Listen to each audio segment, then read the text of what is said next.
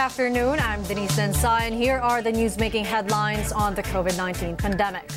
President Duterte accuses the European Union of restricting the access of other countries to COVID-19 vaccines.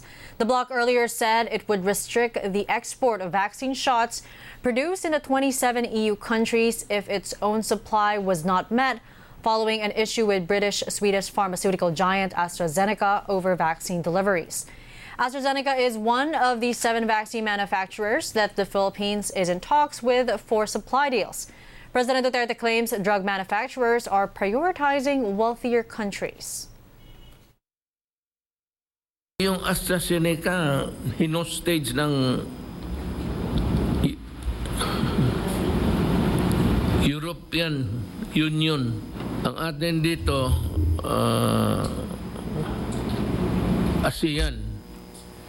But we are not really as powerful as the EU. Eh, wala tayong connection, wala tayong mga wala tayong pera. Ito labanan ito ngayon sa highest bidder nga. Kung sino yung maka uh, bayad ng una The Philippine government aims to vaccinate 100% of the country's adult population. According to Finance Secretary Carlos Dominguez, the government has around $1.38 billion for its vaccination program. The funds were acquired through loans from the World Bank, the Asian Development Bank, and the Asian Infrastructure Investment Bank. This will fund a total of 106 million doses of vaccines. Ang value ho niyan, uh, 1.2 billion US dollars. And plus, we have 40 million doses of vaccines under COVAX. Ang costos of COVAX is only, ang contribution na natin sa COVAX for 40 million is only 84 million dollars. Itong 146 or 148 million doses will vaccinate 76 million adults. More than 100% of the adult population. We have negotiated for 92 million kasi ho, na-experience na nababasa natin sa dyaryo, eh may mga slippage, mga delay sa delivery. Uh, there's delays in Europe, there's delay in the US. So to be safe, we have uh, we are negotiating more more than uh, what we need of 70 million. Certain COVID 19 vaccine brands are more compatible to some people than others. That's according to Philippine Food and Drug Administration Director General Eric Domingo. He says Pfizer and AstraZeneca vaccines may not be for everyone despite passing the FDA's regulatory board. Domingo explains Pfizer and Moderna's candidates are examples of mRNA vaccines, which mean there may be possible side effects among those with a history of severe allergies during the vaccination, the center should be able to, ano, people should be trained to recognize allergic reactions and should have the capability to, ano, to actually respond no, and treat this patient. As for AstraZeneca's vaccine, Domingo says it might not be best for the elderly population.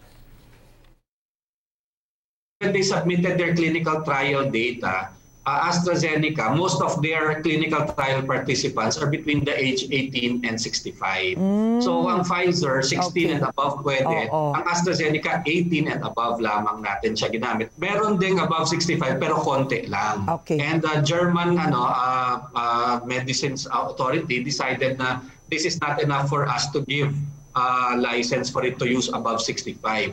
But most countries, including us, no, agree that there is compelling evidence that it is still useful in Oo. patients above 65. Mhm. Unang pa lang talaga.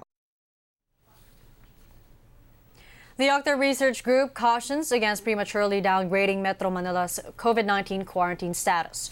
Dr. Guido David says decisions on loosening restrictions in the National Capital Region should depend on the country's vaccine rollout, which he says would lower cases and allow the economy to reopen. This comes after acting Socio-Economic Planning Secretary Carl Chua said Monday Metro Manila's quarantine status could be lowered by next month. naman natin masyadong madaliin kasi alam ko, uh, naghihirap na tayo. Pero uh, minsan yung timing ng decisions natin very critical. And Yes. oo, every month nawawala tayo. Pero uh, mahirap rin namang malagay tayo sa, sa kalagayan ng crisis. Baguio City Mayor Benjamin Magalong reiterates his resignation as the country's COVID 19 contact tracing czar is irrevocable. He is set to meet with cabinet officials this week to discuss the matter. But he admits he will stay in his post if President Duterte wants him to. Magalong tendered his resignation following his attendance at a party where COVID 19 protocols were violated.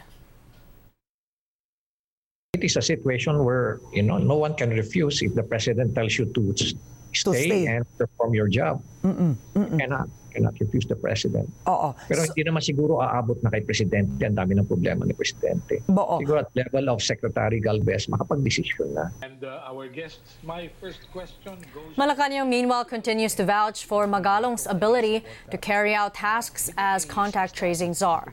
Duterte spokesman Harry Roque says the president is still all praises for Magalong despite the controversy. About 1.6. I have heard with my own two ears uh, nothing but words of praises for uh, Mayor Magalong from the president. So, of course, uh, I am sure, 100% sure, that the president would want uh, Mayor Magalong to stay on as uh, um, tracing SAR. And those are the latest news at this hour. Keep it here on the ABS CBN News Channel.